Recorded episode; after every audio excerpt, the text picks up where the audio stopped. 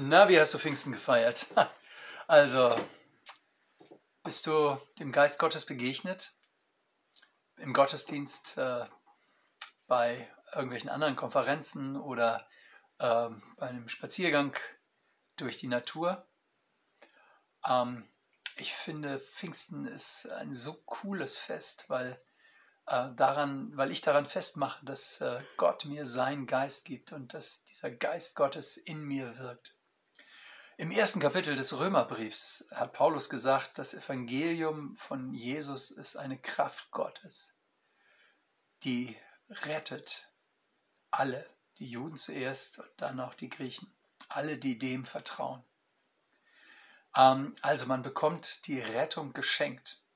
Man bekommt sie nicht aufgezwungen, man äh, wird nicht manipuliert. Man darf vertrauen und sich öffnen. Und das Evangelium rettet alle und Paulus erklärt, warum das so ist.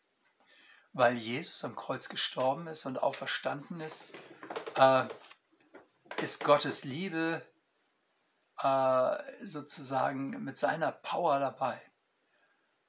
Und jeder, der äh, diese, diese, dieses Angebot Gottes annimmt, der wird gerettet. Natürlich fragen alle Menschen, die das hören, und wie wirkt sich das nun praktisch aus? Klar. Und da ist Paulus überaus präzise. Letztes Mal haben wir einen echten Knaller äh, in den ersten Kapiteln des Römerbriefs uns angeguckt. Jetzt gucken wir weiter in Römer 13, Vers 8 bis 10. Seid niemand etwas schuldig, außer dass ihr euch untereinander liebt.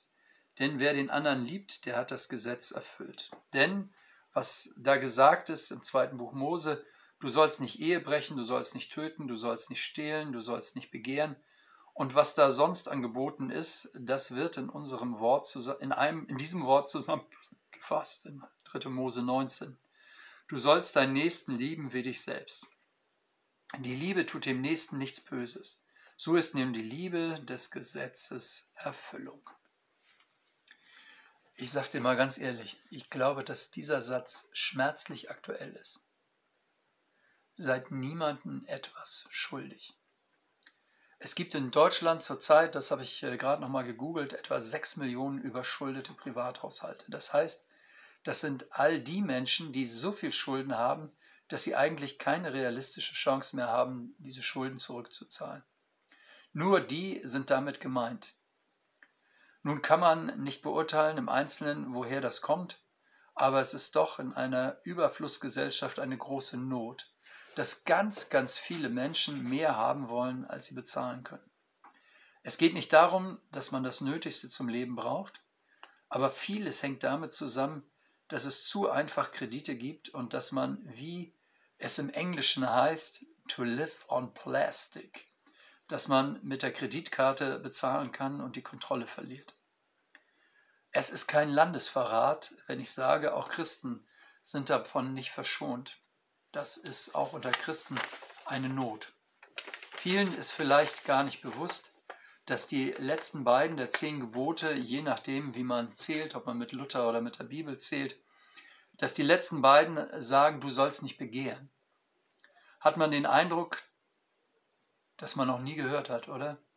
Und eigentlich funktioniert unser Leben hier in Deutschland zumindest nur noch nach der Melodie, du sollst begehren.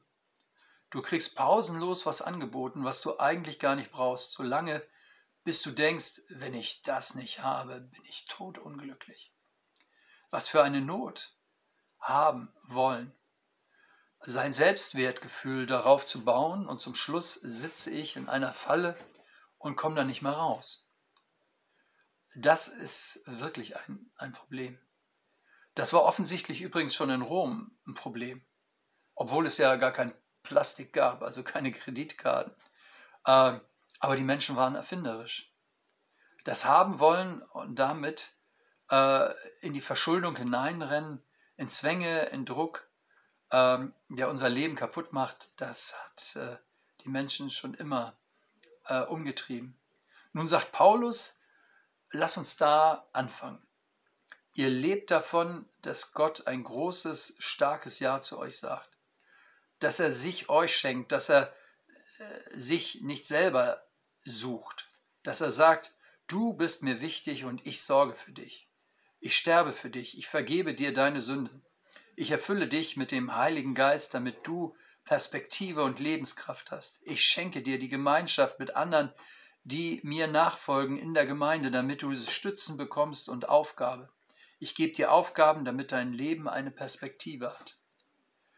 Was das bedeutet, äh, das ist von Gott her gedacht als Befreiung aus diesem Zwang.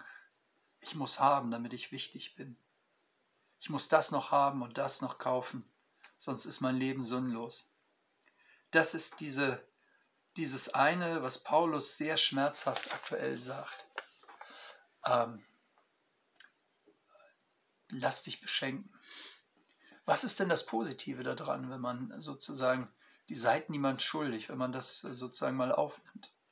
Nun, ähm, in einem sollen wir einander was schuldig bleiben. Und Paulus sagt in Kapitel 13, Vers 8, seid niemand etwas schuldig, außer dass ihr euch untereinander liebt, denn wer dem anderen liebt, der hat das Gesetz erfüllt.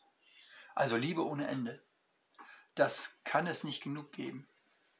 Da brauchst du immer wieder Nachschub.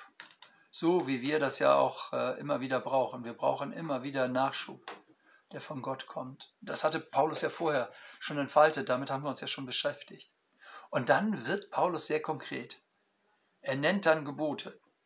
In Vers 9, denn was, denn was da gesagt ist, du sollst nicht Ehe brechen, du sollst nicht töten, du sollst nicht stehlen, du sollst nicht begehren. Und was von den, an den Geboten ist, das wird in diesem einen Wort zusammengefasst, du sollst deinen Nächsten lieben wie dich selbst. Ähm, also Liebe ist die, Gesetzes, äh, die Erfüllung des Gesetzes. Da haben wir heute ein Problem, denn es hat sich eingeschlichen, dass wir die Gebote Gottes und Liebe für einen totalen Gegensatz halten. Also, dass Leute sagen, man muss nicht ewig nach diesen Geboten fragen, äh, wenn man liebt. Da sagen die Leute, wir haben uns geliebt. Da wird man ja wohl verstehen, dass wir die Ehe brechen, weil wir sind auf einmal aufeinander gestoßen und äh, deswegen haben wir uns äh, einfach das mal genommen. Oder auch bei der Wahrheitsfrage oder bei der Ehrlichkeit im Handel. Äh, wenn wir doch äh, einen Vorteil haben, man muss sich doch selber was gönnen. Wir haben eine merkwürdige Tendenz entwickelt, Liebe gegen Gebote auszuspielen, weil wir sind doch nicht so gesetzlich, heißt es dann. Wir halten Liebe für ein spontanes Gefühl und wenn ich aus diesem überschwänglichen Gefühl etwas tue, dann muss es richtig sein. Kann denn Liebe Sünde sein? Jesus hat gesagt, dass er den Vater liebt und seine Gebote hält und wer Jesus liebt, dass der seine Gebote hält. Das ist kein Gegensatz. Das ist auch logisch. Wenn ich einen Menschen liebe, dann möchte ich mit ihm in Übereinstimmung leben. Ich leide darunter, wenn ich ihn verletze, wenn ich etwas tue, was ihm missfällt, wenn ich etwas tue, was ihn schmerzt. Ähm, wenn ich etwas tue, was er nun gar nicht mag. Das heißt, Liebe zeigt sich immer gerade nicht in irgendwelchen Gefühlen. Gefühle gehören dazu, klar. Aber primär ist da, ich möchte mit ihm über, oder mit ihr übereinstimmen. Liebe heißt, ich möchte mit ihm oder mit ihr übereinstimmen. Paulus sagt es sehr nüchtern. Die Liebe wird dadurch konkret, dass wir eine Leidenschaft entwickeln, Gottes Willen zu tun und dem Nächsten nichts Böses zu tun. Er sagt zum Schluss in Kapitel 13, Vers 10, die Liebe tut dem Nächsten nichts Böses. So ist nun die Liebe des Gesetzes Erfüllung. Jesus erfüllt das Gesetz und er ist die Liebe Gottes in Person. Und er tut das auf dreifache Weise. Das erste, er hält die Gebote Gottes. Ja, er erfüllt das Gesetz. Er ist ohne Sünde. Das zweite, er geht ans Kreuz und stellvertretend übernimmt er das Gericht Gottes für uns, die wir die Gebote Gottes eben nicht erfüllen. Er erfüllt sie. Es geschieht das Recht des heiligen Gottes. Und das Dritte, wenn wir Jesus vertrauen, dann wirkt er in uns durch den Heiligen Geist, dass wir eine Kraft bekommen, ein Verlangen haben, den Willen Gottes zu kennen und zu tun. denn wir können es nicht aus eigener Kraft. So ist er, der die Liebe Gottes in Person ist, die Erfüllung der Tora, der Wegweisung Gottes, die Gott uns aus Liebe schenkt, damit wir unser Leben zum Gelingen führen. Wisst ihr, es ist eigentlich immer eine Vertrauenssache. Und das, die Vertrauensfrage, die dahinter steht, ist, weiß ich es besser als Gott? Weiß ich es besser als Jesus? Oder glaube ich dem, der mich so sehr liebt?